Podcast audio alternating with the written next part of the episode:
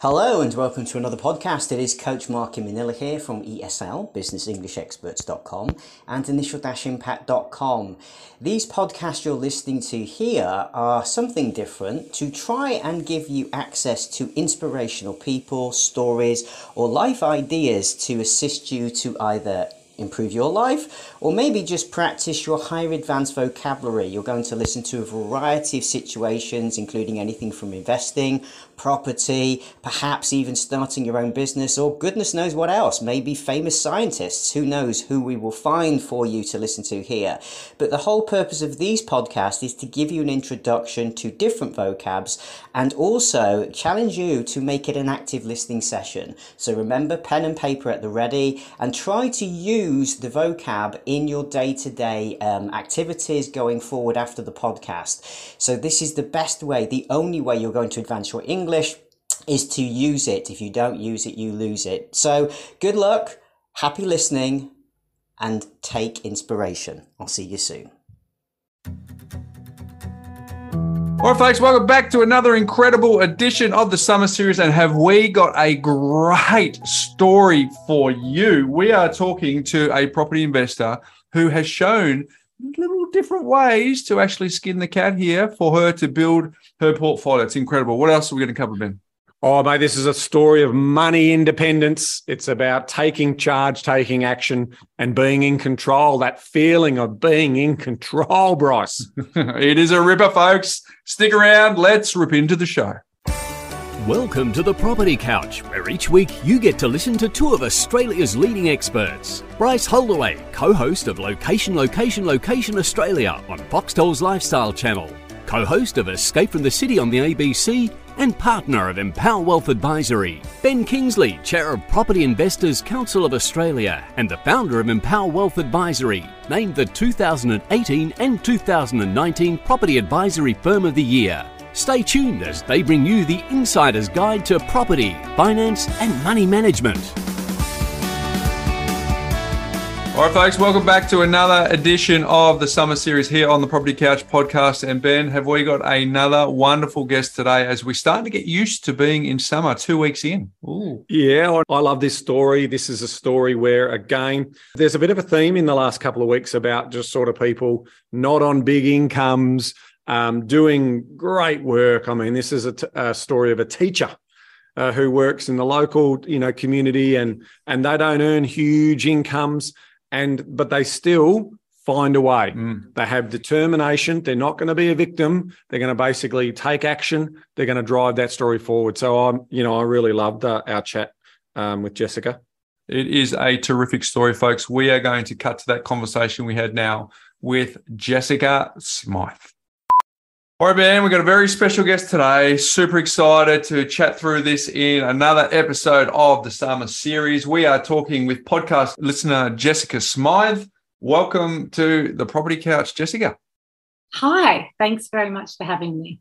Oh, it's a pleasure. We're excited to have you on. Um, lots to chat about, uh, lots to lots of rabbit warrens, that I'm sure we're going to go down with your particular story. But let's start it at the top where we always go. Jessica, you probably knew this question was coming, but um, tell us a little bit about money when you were growing up. What conversations or what conversation weren't happening um, at the dinner table when you were growing up? Okay, so I think that's um, for me definitely one of the most powerful um, indicators of where I am. And that's because I come from a really wonderful, loving family who obviously were terrible at managing money.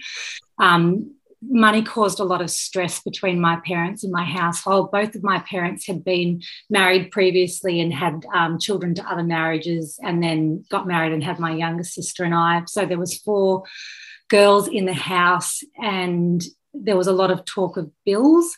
And yeah, my parents fought about money, which was extremely stressful for me and my my younger sister. Um, and and I, you know, I'm so grateful that I've had the parents that I've had because I've had a wonderful um, childhood. But in terms of being smart with money, it's not something that I came to until later on in my life. Now, Jessica, I had a similar upbringing. I've, I've publicly mentioned that with my folks. I've had a wonderful upbringing, but also the debate around essential and discretionary money was where our arguments often landed about having so much versus you know not enough and those types of things. It wasn't um, ultimately not being able to pay the bills. It was more a discussion of delayed gratification versus you know do we really need something or is it you know is it a need or a want? Tell us a little bit more about that for you. Was it that the bills were getting struggled to be paid, um, or you, you you grew up with more of um, trying to keep up with the Joneses, so to speak? Um, it definitely wasn't trying to keep up with the Joneses, but I was one of those children who was absolutely horse mad. All I wanted was a horse, and there was no way that my parents could possibly afford to have a horse. Anyone who knows anything about horses will know that they are a depreciating asset. a lot of money goes in and not a lot of money comes back out again. So when I was 12, I started doing a paper run. And this is really where my um, understanding about saving came from because I saved for years. I did a paper run for a year. I washed cars. I got a job at KFC. I, I did whatever I could to save as much money as I possibly could. And I got lucky and I brought my first horse, but that was all I had. I didn't have a bridle or a saddle or anything like that. But um, I got there in the end and it was quite a powerful lesson for me. But my parents weren't really in a position to um, support me in the way that I wanted to be. I wanted to be a show jumper, and that's the kind of thing that you really need to have a significant amount of disposable income for, which wasn't something that we had. But there's some massive lessons in that story, yeah. right? Because ultimately, um, that's a determination, it's goal setting, it's saving up towards that goal. Tell me about your parents' your parents and their response to that in terms of that they saw you working hard, paper run, KFC, doing the car washing. Yeah. Did they did they get behind you, or were they sort of saying, "Is it really what you want?" Did they try and talk you out of it? Tell me a bit about that story. No, they they were very supportive. I mean, I guess um, you would both know as parents yourselves, you do a lot of driving around of your children to their various um, things, and so I always had their support. But it certainly was something that was difficult to take to the next level, and you know, it didn't ever really go to the next level. I think I sold my last horse when I was seventeen or eighteen. Um, and I haven't brought another one since. So, so you scratched that itch and and then worked out that this actually there's you know you couldn't get to that next level, and so it was just a matter of I need to refocus my priorities or. Yeah, I mean, it's a little bit more complicated than that because, you know, you're, you're 17, 18 years of age and various um, things are going on. But if I wanted to go down the path of being a horse rider, it would have sort of meant taking a very um, certain path particularly you know working for other people yeah. you don't earn a lot of money in that so it wasn't something that ultimately um, i did but i learned a lot from a lot from it yeah Jessica, can you can we lean in on? You said um, that the, there was fights about money, um, and that was stressful for you and your sister. Can yeah. we can we get a little sense of what that how that stress came about? How did you wear that stress? What was it like, and and how did you respond to those stressful times? Um, I really hated asking my parents for money. I really hated it asking them for money because I knew that it was um, going, you know, I knew that they couldn't just give it to us. I, you know, my parents shopped in the op shop for clothes, which now is totally cool, but yeah. back then it was it was not. Yeah. and you know, I felt really embarrassed about that. So I liked having my own money and being able to be as independent as possible. And that's something that's driven me my whole life, um, despite some, well, I don't want to say errors, I'm going to say learning experiences along the way. I've always been financially independent, and I really thank my parents for giving that to me.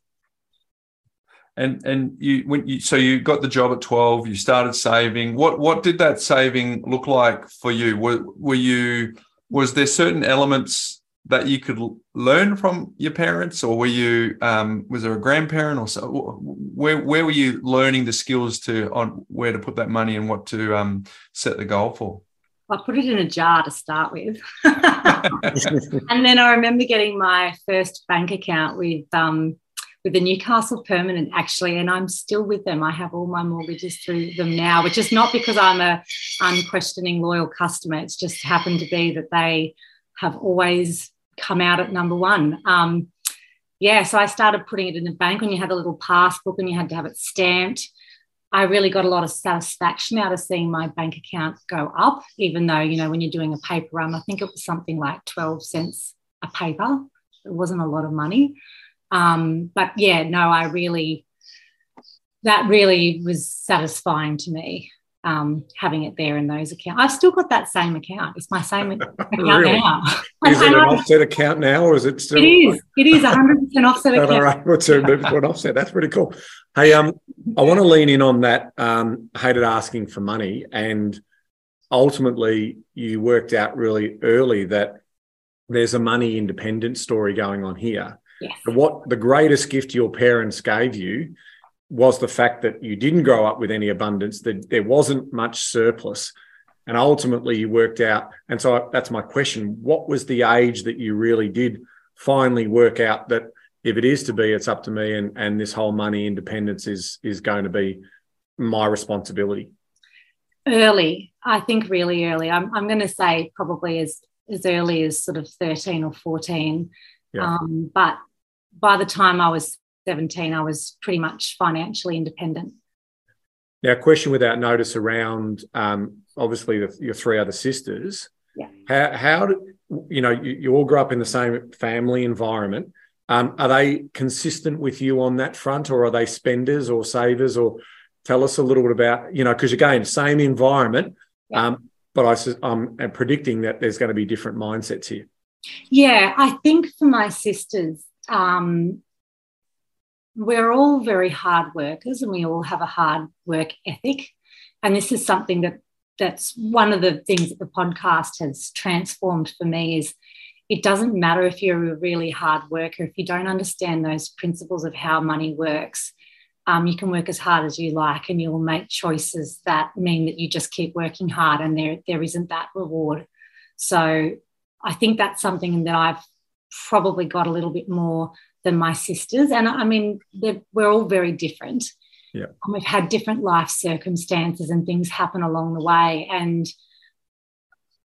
I do think that that can really impact on your ability to be able to hone in and focus on this. I don't have any children. I've, I've been able to focus very much on property, whereas that's not necessarily the case for my for my other sisters yeah the decisions and the trade-offs that we that we are making around those types of things. And some things uh, with out of our control forced upon us a lot of other things that are in our control making those judgment calls and those trade-offs about how we prioritize um, financials um, and obviously having children is is one of the greatest rewards one could ever have but there is the trade-off that uh, with them comes obviously a huge commitment of money but outside of that yeah he's exactly right i mean you know ultimately the, the journey that we take and then take the best opportunities that we've got is also an important message here as well.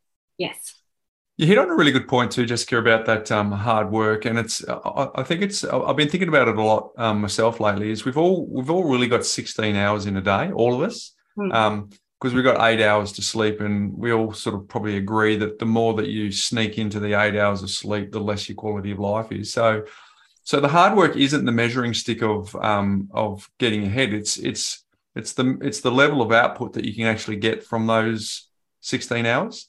And so the people there's there's people who work super hard who get less output than people who don't work as hard. So the the measuring stick shouldn't be um, um, geez, I'm, you know, I'm, I'm, I'm battling away, I'm working hard. It should be how can I incrementally improve the amount of output that I'm getting from these hours? And it's, I guess that's you know, it's nice for you to say the, the podcast has helped that. But um, that's what we're trying to do. We're trying to add leverage of skills and leverage of assets and leverage of um, finance and using other forms of leverage other than trading time for money um, for you to get outcomes that you're chasing. So it's it's a good point that you um, that you've highlighted there. I'm glad that the property couch has had um, a, you know a hand in that for you. Yeah. Um, do you so so you obviously we've talked backstory around growing up um, teenage years take us to first independent um, full-time um, job and what did that look like and and and what did your money behaviors look like when you started getting bigger pack, uh, pay packets okay so um,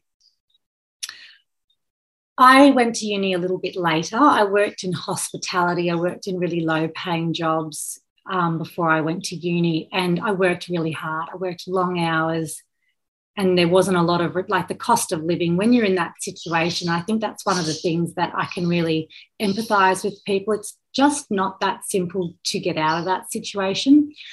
Um, I learned a lot from being underpaid in, in hospitality. Um, it was actually, in hindsight, a very valuable experience to watch my boss get extremely wealthy off the back of, um, you know, hard labor of the young staff who were working there.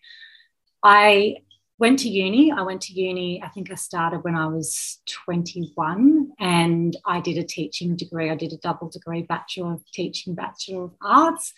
And then when I when I came out of uni, I was sort of ready to go. And my um, partner at the time said, do you want to move to Bangalow? And I said, where's Bangalow?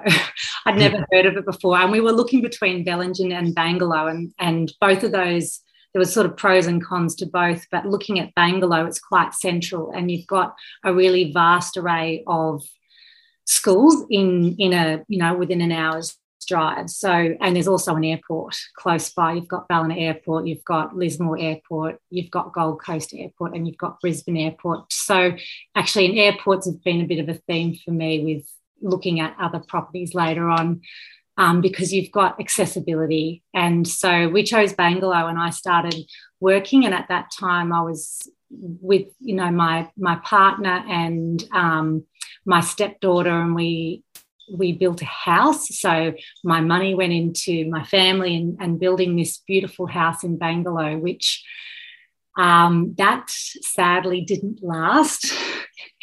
and it's interesting now, and I, you guys talk about it all the time, you know, uh, what a property is worth now. We we sold, and uh, it would be worth at least double of what we sold it for. Um, the is 2016, I think. And out of that, I walked away with just about nothing. I still had a HECS debt. I had no savings, and um, we weren't separating as quickly as what we could have. So it was quite expensive. And we had a large mortgage, which, you know, to me now means nothing because I, I just look at that asset that we had. It was also our family home. Um, and I walked away with nothing, with my tail between my legs, going, oh my God, like here I am at, I think I was 26, 25, uh, 27, 32. I can't remember. Hold on. 32. And walking away going, I- I've worked so hard my entire life and I have nothing to show for it. Yes. And how did that make you feel at that moment? Um, it was a pretty tough time. And I had this fantastic job. I got a full time permanent job in Byron Bay, teaching in a wonderful school. So I had that. I was further on down the pay scale. So it certainly wasn't easy and um, just trying to recover financially. But I, I got really lucky. A friend of mine said to me, there's a little development happening and i think the developer it's the first stage and i think they'll take a $5000 deposit i didn't have $5000 and um, my mum lent me $5,000, and that probably would have been close to all the money that she had. And I don't know if she would have done that for my other sisters, but because I've always been um, good with money, she lent me this $5,000.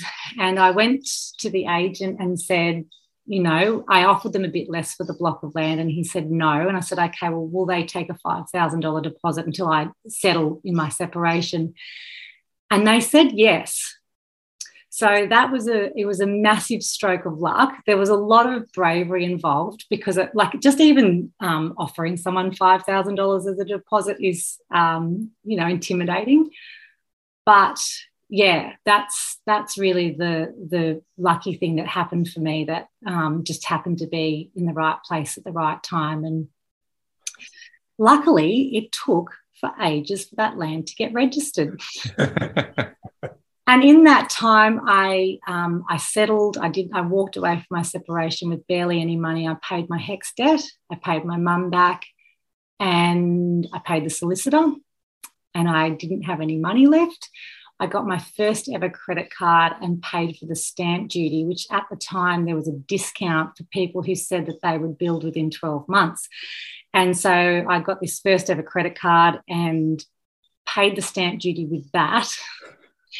The land still hadn't registered. And so I was just able to keep saving and start thinking, oh my goodness, what am I going to do when this land does register? Because I had a very limited borrowing capacity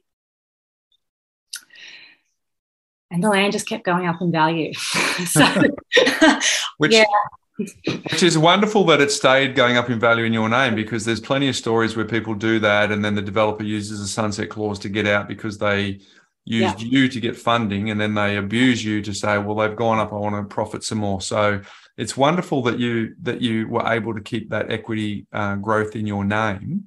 Um, yeah. And there's more to this story, but I'm interested in um, a lot what, more. what, yeah, a lot more, right? So, but your financial literacy at that time, like it sounds like you're you're um, stepping out in faith here, and um, and um, you know, to a certain extent, just really trusting in the process. But what, how would you have graded your financial literacy at this point in time when you handed over that five thousand dollars? I'd say my financial literacy was actually, hmm, I, I, don't want to say poor because I think I just had habits early on from you know having having the horses. Uh, but i didn't understand. I didn't understand at all. I, I, really had no understanding. That that's something that came when i'd already you know committed to buying this land. Um, in, in some ways that freaked me out a little bit because i was like oh my god what have i done? You know i've made this huge financial commitment um, and i can't even afford to build a house on it. Yeah but, but in terms of day to day money management, Jess, were you, Very you know, you're pretty good there, right? Like ultimately, you knew exactly what your commitments were. You had a good line of sight on essential and discretionary spending, and so from that point of view, so probably where you're you're rating yourself is knowing that the the mechanics of mortgages yeah. and and how all that sort of works. Is that fair to say? That, that's very true. And I think that's something that you guys have taught me so much about the actual tools and skills. Um, I think initially, what I was already sort of there and I had this half house, um, but it gave me faith that, okay, this is going to be okay. And these are the skills that I need to, to work with what I've got here. One thing I'd, I'd like to say, I think, to, to listeners is that I've always owned my car. That's something that my parents were like, never, ever get a loan to buy a car. You own your car, you pay for it. And I think that actually, even though it's not explicitly good financial advice, it actually is excellent financial advice. So I learned you don't ever borrow money for a depreciating asset, and that's probably why I still don't have any horses. Maybe one day for horses. Okay. Day. yeah. You know, there's there is definitely as you get over the hill and you come up to the peak of the mountain and financial peace, there are some future choices you can have. yeah. Think about what you did, Jessica. Is you you you had a plane that you needed to assemble, and you jumped off the cliff and you assembled it on the way down, and sure. um yeah. and kind of had, and, and, but kind of had the faith that you weren't going to hit the ground. You, you you know at some point you'll assemble the plane, and I think I think there is a lesson in that. Um, um, you know, we don't want people to take overt risks that are not calculated, but you know, you were trying to to buy some land. That's a good thing. You were, you know, a little money down, um, and the fact that you um, were able to secure that equity growth in your name um, is incredible. What does half a house mean in that part of the story? Well, this is where it starts to get a little bit interesting. And and going back to that jumping off a cliff, it wasn't totally jumping off a cliff because what I always I, mean, I still do it now. I go, what is the worst possible outcome here? What's the worst thing that can happen? And can I live with that? And so oh, I think so the land, yeah, the land at Bangalow, I, I really, the moment I moved to Bangalow, I had faith in it as a location because it was so central. You can get to the Gold Coast, you can get to Brisbane, you have this incredible lifestyle. And I just knew that Bangalow was going to go off. And one of my good friends said to me when she first met me 10 years ago, I was saying, buy property here, buy property here. Um, because it's just such a livable place and it's accessible via car, aeroplane, all those kinds of stuff. So I thought the worst case scenario is I'm going to have to sell this land and I'm not going to lose any money. Yeah. I'm going to make a little bit of money. I'll walk Calculated out. Calculated risks. Yeah, yeah. So really, it wasn't a high risk other than like the stress that you go through doing that. So the half house, the land was 355,000, put a 5,000 deposit down. I saved up, paid the rest of the deposit. It was all very stressful because I was waiting on, on my settlement with not much money to come through. And but what I did is I um, I'd learned that you can actually submit a DA before land is registered. There is a way. And so I knew that I'd, I'd, already calculated that the moment that that land was registered and I had to start paying, I was going to be paying rent and paying for land that, uh, so I was going to be paying twice. So I submitted my DA. I submitted my DA whilst the land was still unregistered. So the moment it was registered, I was ready to go. So I did a lot of work in that time. Um, and I investigated all kinds of scenarios. And the, the land was 355,000 and the bank said the maximum we will lend you is 500. Now that was a Newcastle permanent. I looked with all kinds of people and it sort of varied between 460 and and 490. Newcastle permanent was the, the, bank that would lend me the most. So how do you build a house for 155,000? And I really didn't want to build a project home because it would have been a very small, crappy project home. And anyone who knows anything about the Northern Rivers knows it's mouldy. And I wanted the house up off the ground. I wanted a little timber cottage because that that's what Bangalow, that's why people pay money to go and live in Bangalow. They don't want a project home. So I sat down with a carpenter and we designed a little timber cottage and I cut it in half and I staged the development. So I built half a house. I moved into half a house and I was the, because I had done all this before the land was registered. I was the only one there and people would walk past and look at it and go, "What's going on there?" I'll send you a photo when we're doing We would love that. Yeah, absolutely love that. So I had a little half house and I was so terrified because I was surrounded by um, paddocks. And then my first neighbour moved in and they moved to Queenslander. And I was so relieved because where I'd built with my ex was surrounded by beautiful timber homes. And I was very paranoid that people would come down this street and, and do a whole heap of project homes. So I had this half a house. It was so expensive. My, I was I think the mortgage at the time was $620 a week. So I was just paying, paying, paying, and I was gaffer taping my shoes together. But again, um, the land at the, the, the next stage of the subdivision had started and the land just kept going up in value. So it didn't take too long before I was able to borrow off the equity to build the second half of the house. And then I left it cut in half. So there's a door behind a cupboard, and I had a screen put on the veranda. So it's not legally, it's not a legal duplex. But I'm not a person who needs a lot. I work full time. I have a busy life. I don't want a big house. I've got a real mm-hmm. issue with study nooks and things in houses that people don't use. It's one of the things about project homes that really put me off. It's just excessive consumption that you don't end up needing. And so the first part of the house it's about it's about 70 square meters with a nice big veranda really simple and the back bit is about 60 square meters and i'm like i'm going to live in the back bit and rent the front bit out which is what i did and um, but but I've got to say, while while this was all happening, before I built the back bit, I started. I was so poor. All I all I could do was garden, and I um I I planted so many plants, and while I was planting all those plants, I was listening to you guys in the podcast. So that's what I did in my garden um, with with very little money and a shovel. yeah, Jesse, did you always know that you were going to rent out a portion of it, or no? Was that sort of like a an afterthought that just worked out really Evolution. well? Build it in stages. No, I thought if I do this like this, I'm going to have options, and I'm going to. Oh, great.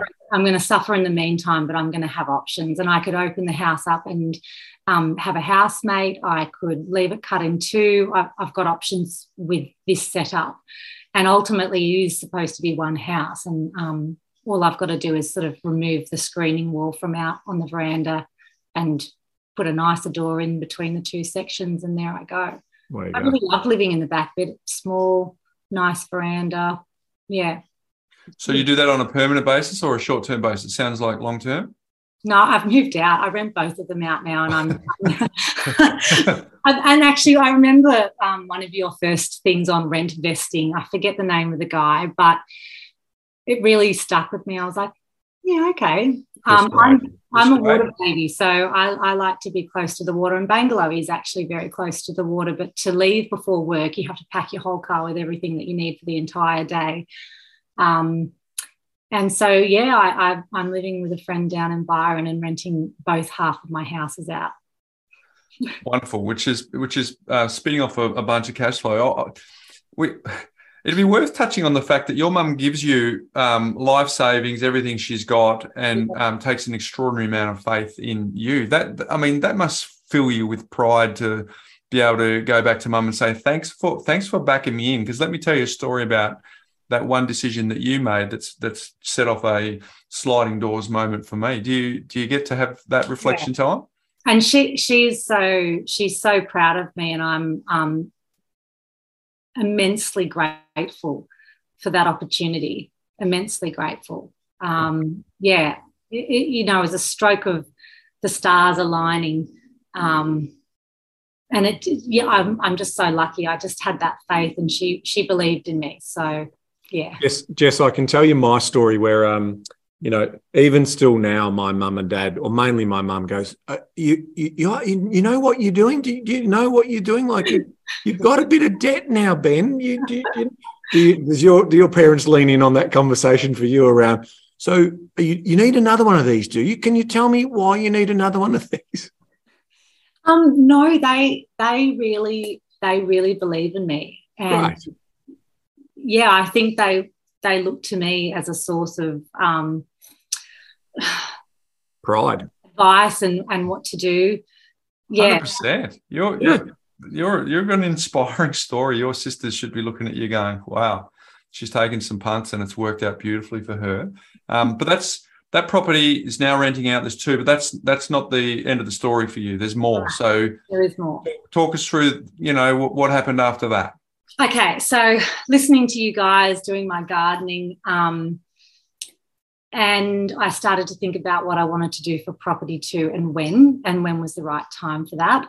Now, in hindsight, I actually know I, I think property three is probably the one that I probably could have slowed down a little bit on, but I knew that I wanted a house that I could add value to. I knew I wanted house and land. Um, I knew I didn't want to deal with strata or anything like that, that I wanted to keep it as simple as possible so that um, it was manageable and that I could add value to it. So I was looking at little houses. Again, I've got a little theme about little houses. And then I did something I wouldn't recommend to anyone. All right, do tell. and I actually wondered if I should, because I can cut this bit out of the story quite easily if I needed to. But my my eldest sister became incredibly unwell, and it was life threatening. Threatening.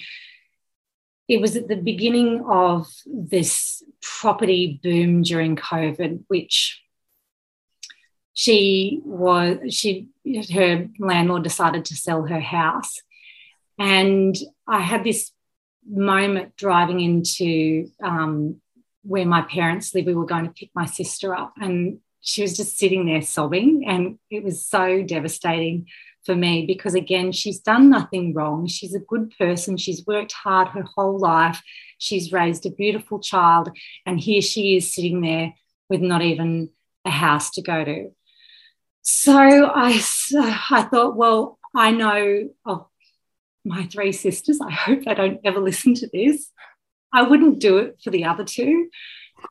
But this sister, I thought, well, maybe I'll buy a house and she can be my tenant because I know exactly what she's like. She she she pays, she looks after the house, she works. There's no issue with that.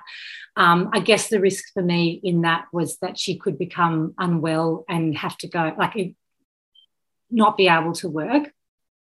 She, she's had half, half of her insides cut out. It was quite um, quite a thing to live through.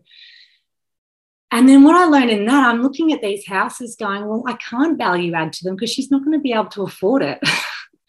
you know, I can't just renovate that or add a room on here, there, or anywhere because then what's the point of that? She's that she's going to end up in the same situation just a couple of years down the track.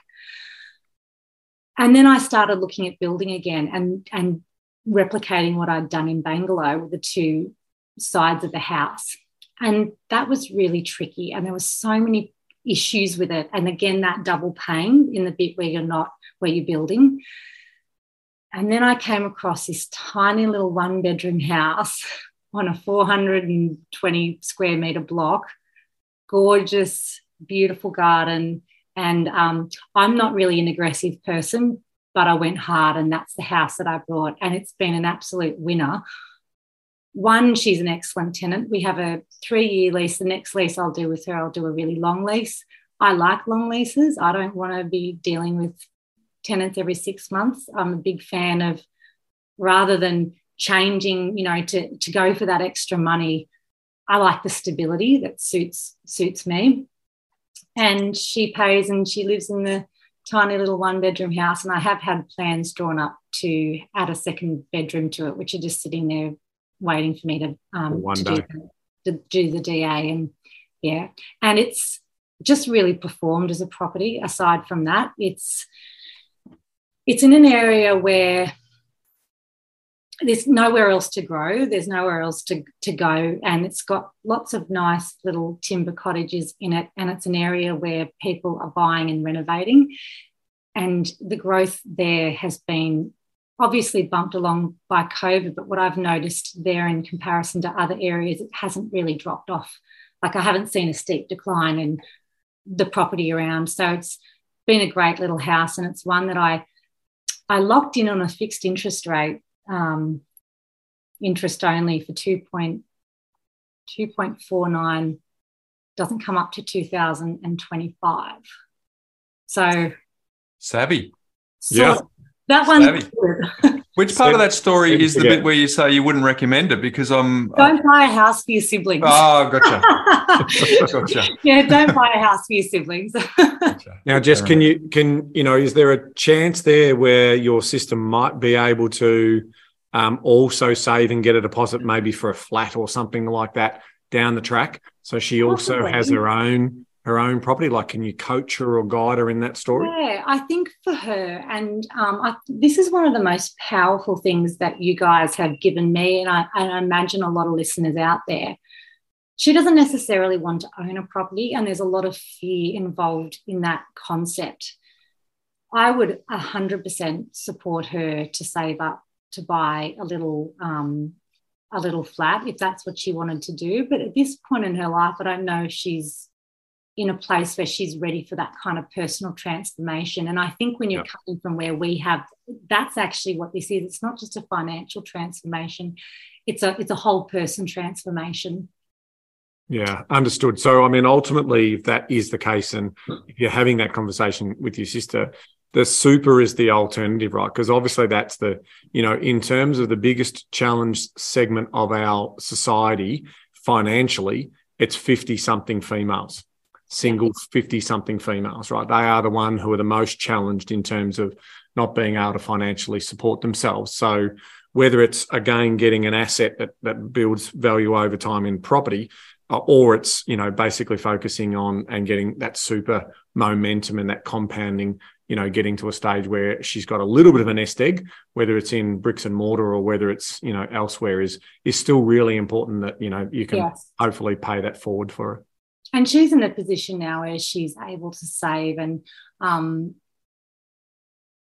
yeah that that that's that that that one feels pretty good and yeah, right. um, yeah i'm i'm happy very happy with the outcome on both a financial and a, and a family personal level it's more than money on that one isn't it that's um yeah. there's there's some there's some heart and emotion in that so um so you got this property two incomes, then you buy one, 420 square meters, one bed, sister lives in it. Is this the end of the property story? no. What happened next? Well, then, okay, so COVID was happening, and I, I, I've learned from you guys and the, and the stuff that I've read that property is a long game. And it's, you know, if I wanted something more immediate, then maybe I would dabble in shares, which is not really my style because I'm kind of, I understand my weekly income and how that works and how this works over a long period of time. And I did some projections about um, what it would look like waiting or what it wouldn't look like waiting. And because of my debt to income ratio, which is like right up there, as I'm sure you can imagine, I'm kind of restricted. So I've got plenty of equity. I think there's about 450,000 of equity in the Bangalow property and uh, a fair bit in in Talara as well. Like I, the mortgage is 279 and it's would I think it would sell at market for 480, maybe even a little bit more. So I've got plenty of equity, but I, I, also have this huge debt. And, and rather than people looking at me going, oh, you've got no children, you own your car, I can pay my credit card off tomorrow if I need to, um, I don't have an exorbitant lifestyle, they, they'd see that big debt and go, red lights. Um, I'm not in mortgage stress. If I was in mortgage stress, I know what my, my you know, I know what I can do to um, bring that under control. I know what my worst case scenarios are. So I started looking and looking and looking and looking and looking. And I looked in regional off the coast areas in Queensland and Victoria. I almost bought another one bedroom house in um, Wangaratta in Victoria. And I got outbid and I went to Toowoomba I looked at Armidale, Bathurst, and lots of areas like that because my borrowing capacity was around the 300 300,000 mark. And I was just really dissatisfied with what those areas had to offer.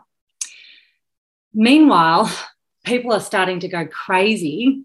And I didn't have FOMO, but I went, if I do nothing now and wait two or three years, my situation, my borrowing capacity was going to remain about the same based off those um, projections.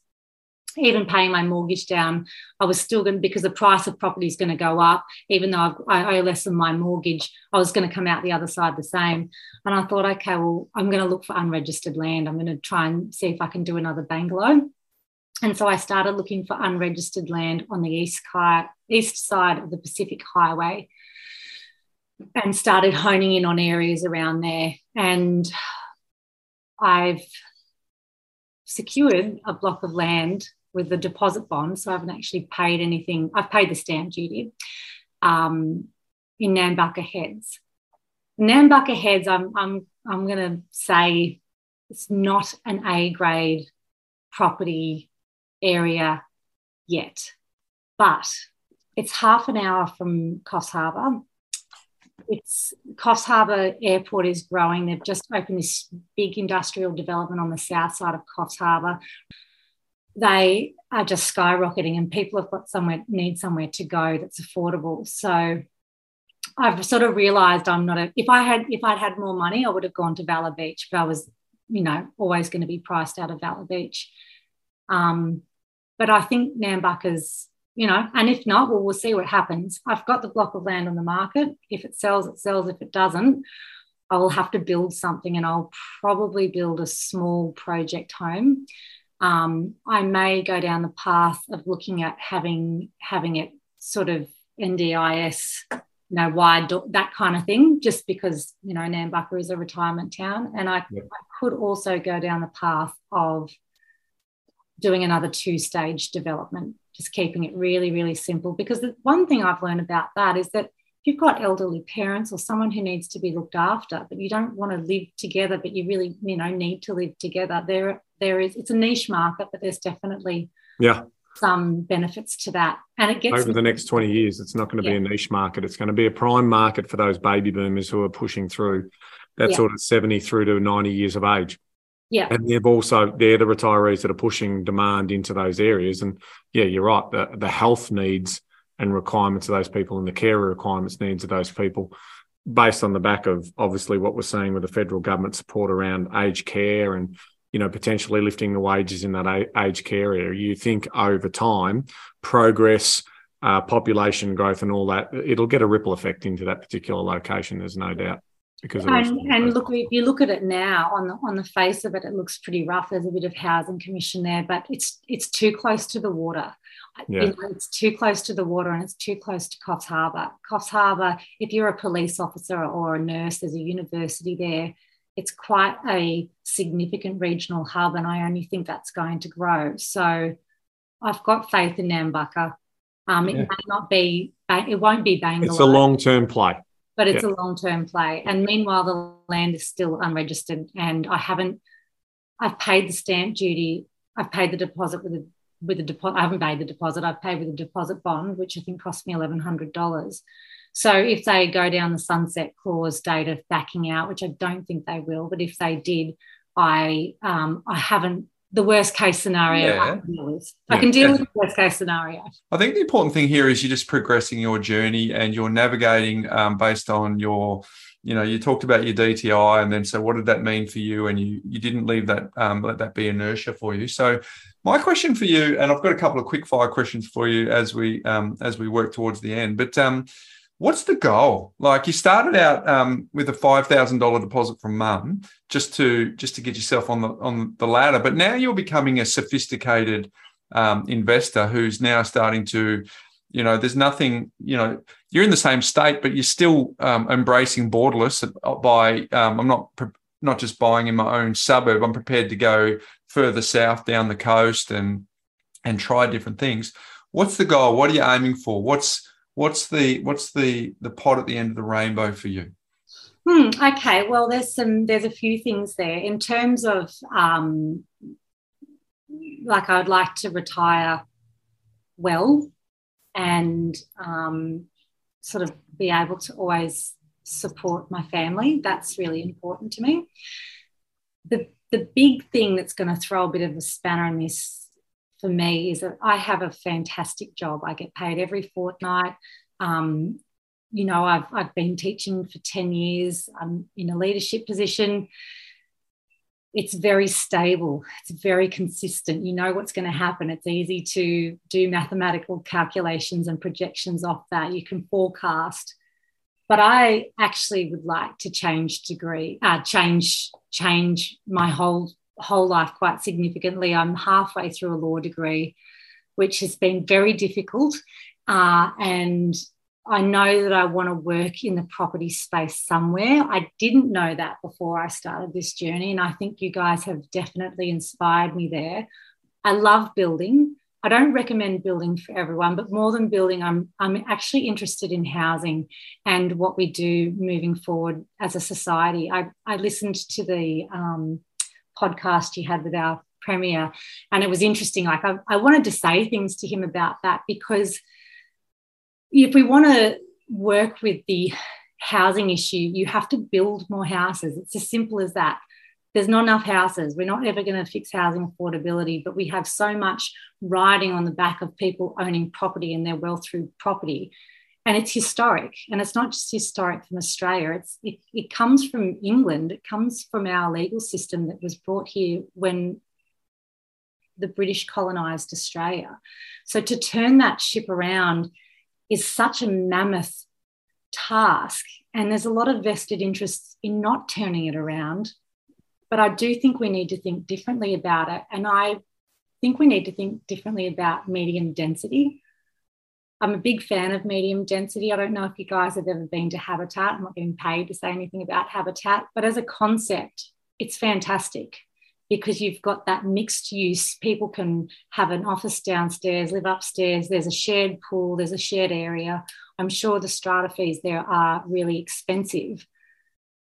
But I think moving forwards, that it's a really fantastic option, and we need more of that. If you don't go up, you go out. So I'm not necessarily saying that's a bad thing, but there's also an environmental impact. And why are we building on really good farmland and stuff like that? So, my bigger picture goals is to move somewhere into that space.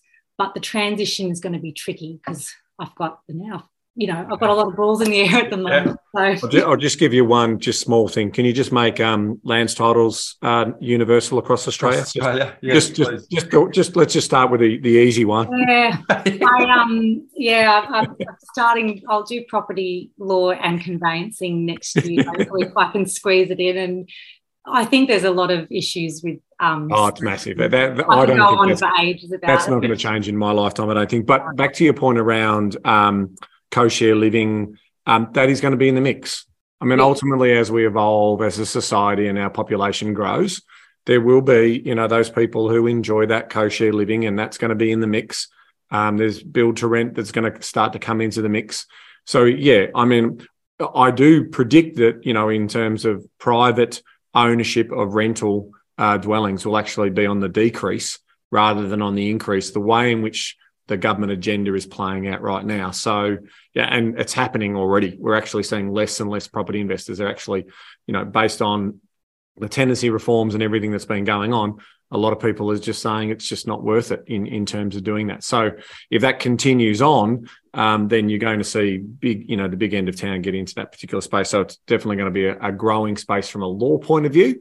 So I, I, don't think you'll struggle in terms of finding opportunities from whether it be conveyancing um, lands titles through to, you know, as you're sort of talking about, their more sort of productive, um, better use um, and legislation around sort of, you know, how we change zoning um, to accommodate. Oh, yeah, I, I, could talk to you about zoning forever. I've, i really, um, it's bizarre, yes.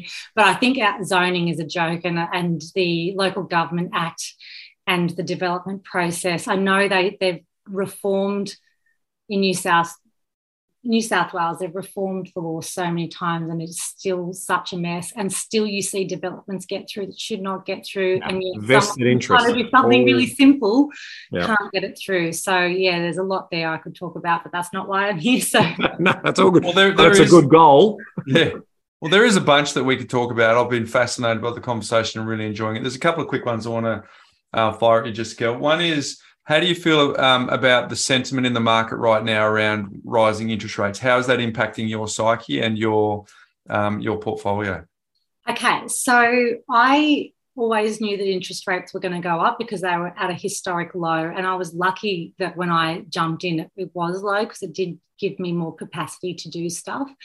Personally, um, I'm still positively geared. The the property in Talara, that will change once um, the fixed interest rate goes up.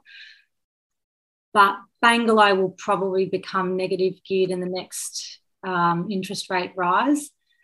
I'm not worried about it because I expected it. I kind of thought, you know, when you do the worst case scenario thing, it really, you really think about what is the worst thing that could happen. Um, and I think that that will settle in in, in the population, I think people will settle and readjust to interest rates being higher. They couldn't stay at that rate. And I think in some ways, a bit of damage was done by having them so low for such a prolonged period of time. I understand that there was reasons for that, and I'm not an yeah. economist, so you know I'm probably talking out of school a little bit there. But I'm not worried about the interest rates. For me personally, I you know knew that they were going to go up. Um, and I think that everyone else will settle down when they come to accepting that that's where it. You just have to reconfigure your, you know, you can have the same plan. It just needs to shift a little bit to um, to cater for that. And like you guys say, I, I rang up my bank. I and say, is that the best you can do? Because otherwise I'll go somewhere else. And I went to refinance once and I've never had so many phone calls from them. And I ended up with a really fantastic. Good old retention team kicking in there. Hey, Jess, does, um, does further rate rises or one or two more rate rises tap you out on Project 3 build? Like, how does that? Well, that will be very interesting. Um, that will be interesting then to see what happens there. It could have an impact, definitely. Yeah. But I'm just gonna. I, I I feel like I can't. All I can do is look at the possible scenarios and be prepared. But until the land's registered and I have yeah. to make a choice, make a decision, and I'm going to probably go down the path if it hasn't sold closer to when I think it's going to register, I'll go down the path of trying to do all the DA and that stuff so you know I hit the ground running because that period of yep. double paying is not very nice and no that'll hurt when when do you think the registration of the land might um, pull through? Oh, that's an interesting question because they always like to say, and when I ring, I'm like, just just tell me what it is. I don't care if it's two years away. Just I just want to know. Yeah. Yeah. Oh no no no no! You know it's, we're- you know in four weeks' time we're laying laying the tarmac, and I went last time I drove down to see my family. I went past, and I'm like, this is nowhere near ready. Yeah. they hadn't where my block is that they were still putting in the services, and so then the agent rang me and said there was some kind of problem with drainage, and I thought, okay. Oh, Um, it's annoying in the sense that it's stopped me from doing anything else, but also I know that my borrowing capacity wasn't going to change dramatically, and also even even if property prices stabilise now and come down a little bit, it doesn't help me at No. all.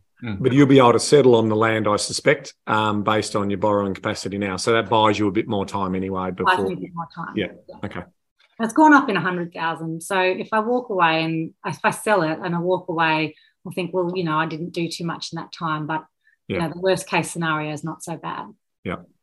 My final two for you. The first one's a quick one. Who do you get to talk to in your um, networks um, about property, um, if you if you do? And the final one is, we put the call out, Jessica, to come onto this podcast, and a lot of people get that little niggle that says, "Yeah, I want to do that," but then but then they don't put their hand up. And um, you know, before we started recording, you were you were a little nervous. Why why did you put yourself through that? Why why why did you come in? So first one is who do you get to chat about in your networks, and two, why did you come on?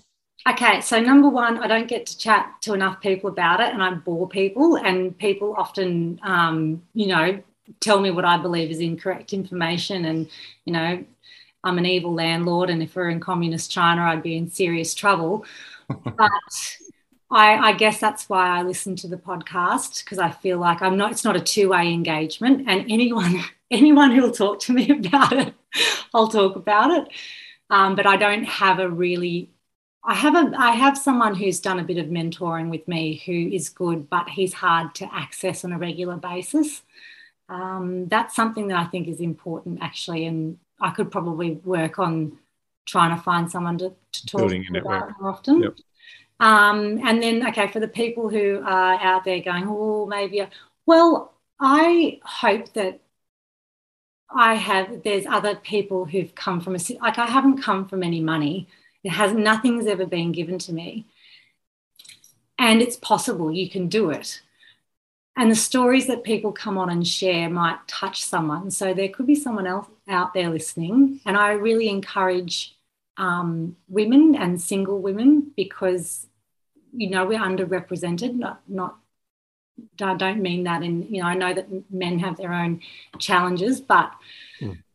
I think that if someone can be inspired to come on, and I loved listening to your summer series. I loved it. I love listening to people's stories and what they did. And, um, you know, I remember one guy saying something about, oh, that's right. He and his wife had two of everything. They brought their own stuff. And, and you guys were saying what you were saying. I'm thinking, that's brilliant.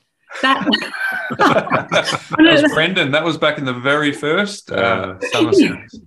oh, like that was so good. And another one was the um, the credit card because we haven't talked about much that much now. All my money goes into offset accounts, and then I have a very similar system to the Money Smarts. But as another guy said, I just everything goes off the credit card, and Ben, I, I couldn't see Ben, but I could feel.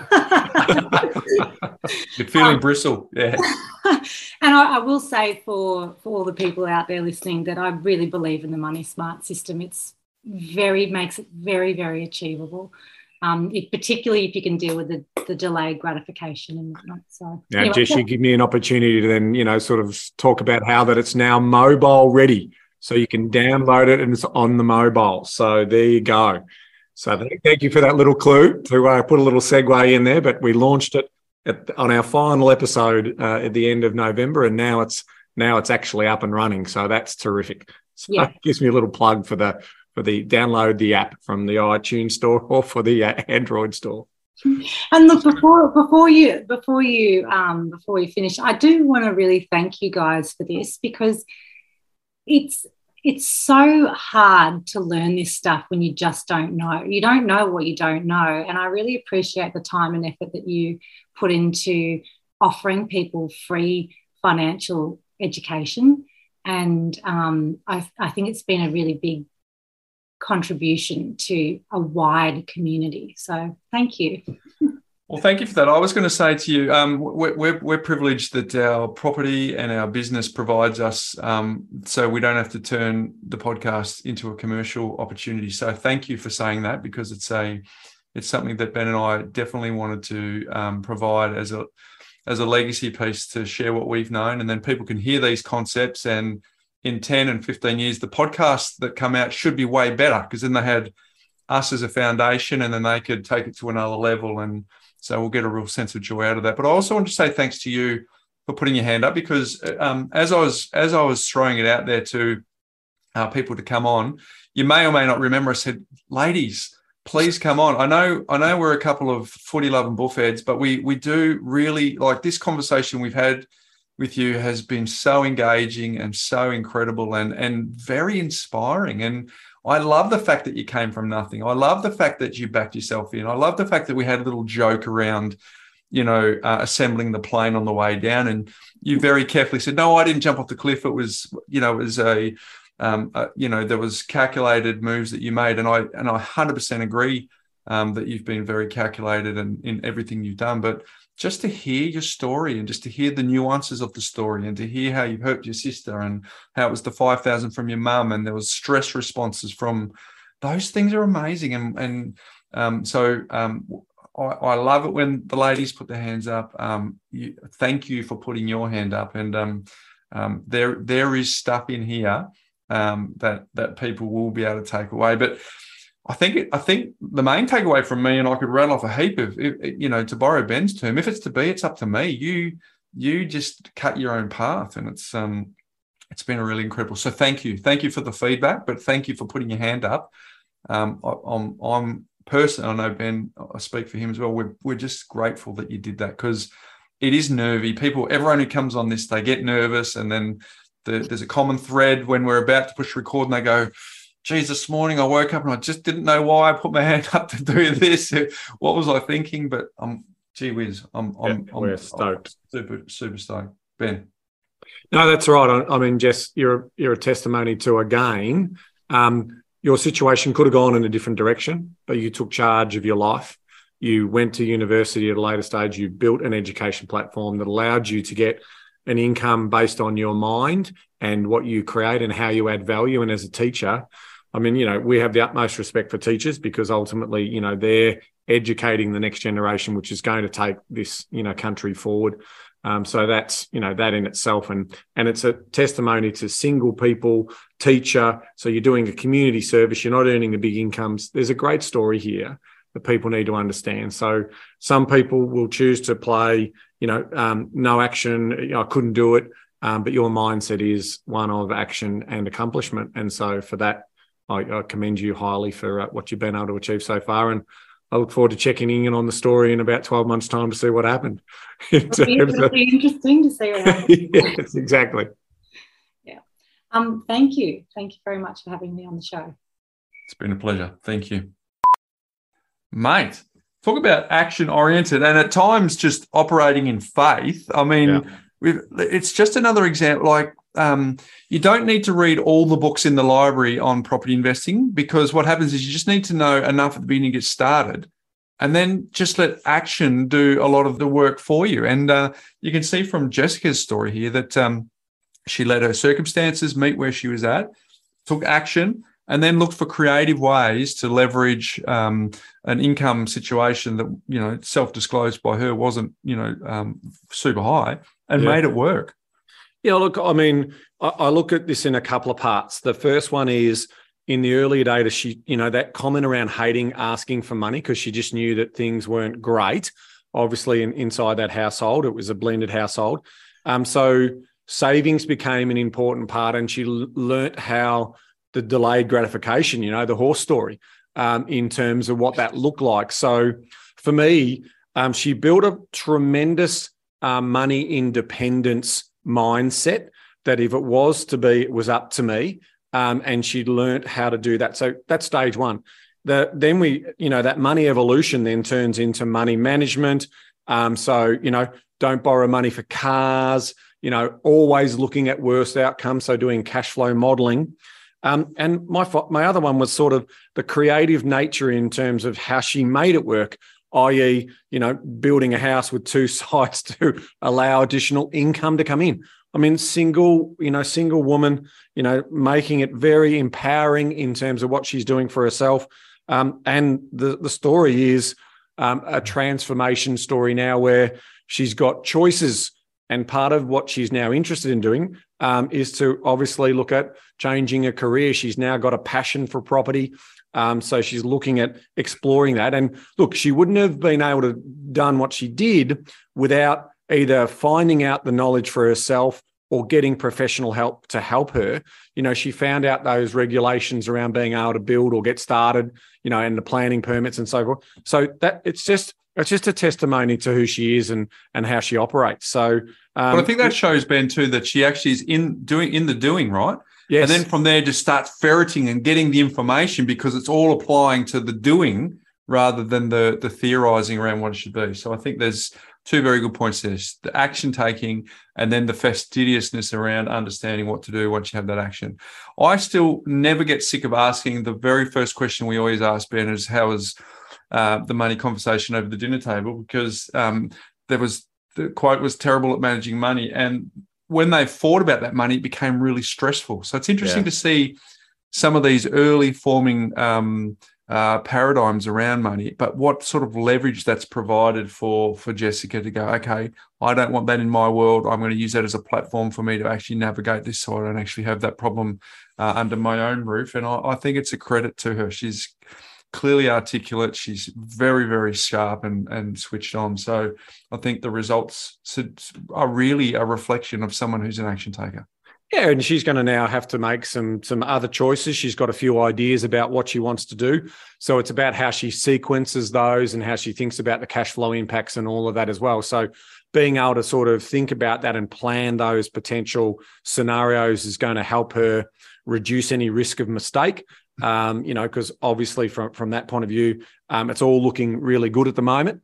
Um, so I really love that sort of moving forward mindset that she's been she's been able to create for herself, and and it sort of you know it it speaks a lot about what we're trying to do with the Moorr platform as well in terms of trying to get that sort of understanding. So a little you know reminder for people if you're not sure about where those cash flows are at, if you're not sure about where things are going, um, get organised, jump on the you know the new mobile version of the Moorr platform, or uh, or obviously you've got the web version as well. So it's a super platform, and and that's going to be part of our core motivations, being able to sort of see people like Jessica who says, right, I need a savings program. You can do that. I need to be able to get motivated, get organised. You can do that, and you can keep your learning in terms of because money is the critical part of that story. So that's what I love about uh, Jessica's story.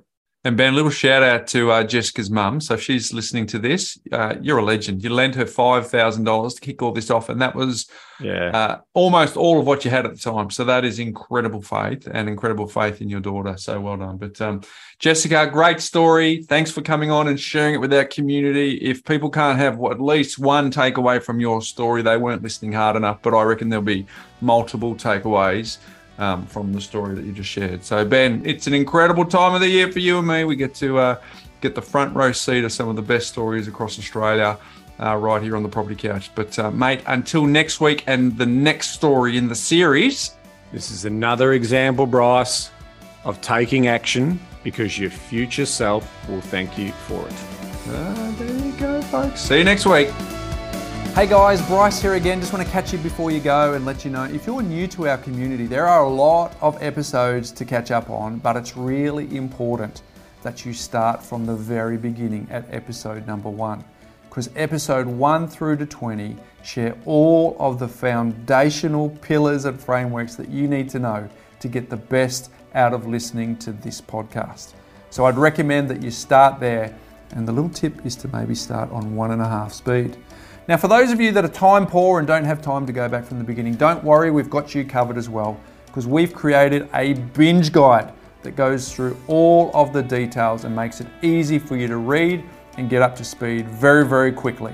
So if you go to thepropertycouch.com.au forward slash fast track, you will be able to download that binge guide and you will be up to speed in no time.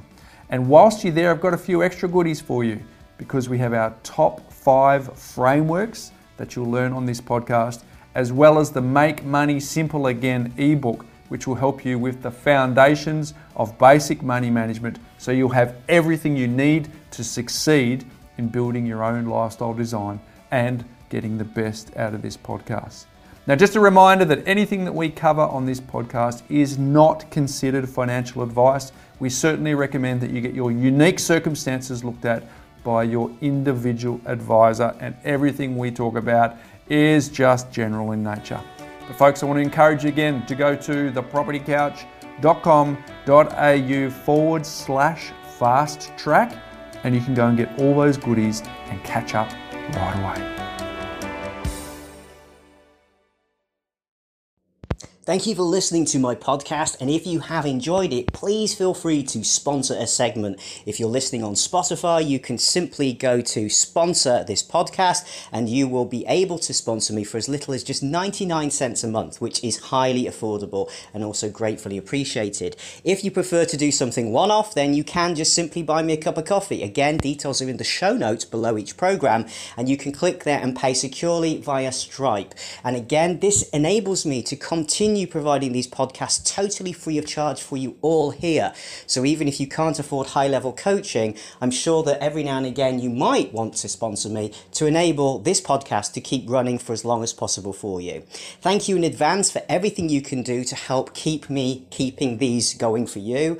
And of course, you can just simply help me by spreading the word about the podcast put me on your social media. Everywhere that you go, tweet about me, blog about me, whatever you'd like to do about me, as long as it's beneficial and it's polite, okay? I welcome all of that, but please just circulate the information far and wide. Our job here in the Coach Mark Manila family is to get this information into the hands of the people like you who really need this and deserve to get this at a really free price. Take care. I'll see you soon.